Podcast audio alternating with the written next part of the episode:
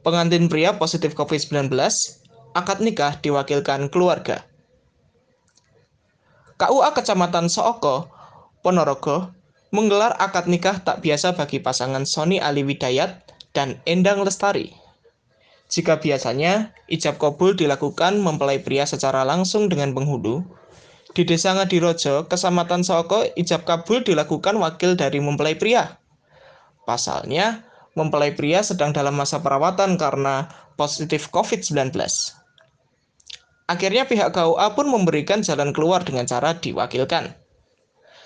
Sesuai dengan peraturan Menteri Agama nomor 20 tahun 2019 pasal 11, apabila calon suami berhalangan hadir, bisa membuat surat kuasa dan bermaterai diketahui Kepala KUA, tutur penghulu Meki Hasan Tahtarudin. Pada hari Rabu, tanggal 28 Juli 2021.